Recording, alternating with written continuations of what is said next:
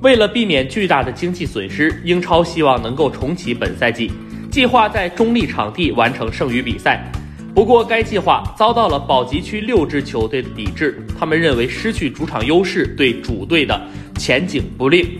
他们更希望取消赛季。英超重启的计划也因此受阻。来自《镜报》的消息称，保级区的六支球队——诺维奇、沃特福德、维拉、伯恩茅斯、西汉姆联和布莱顿——已经联合起来了。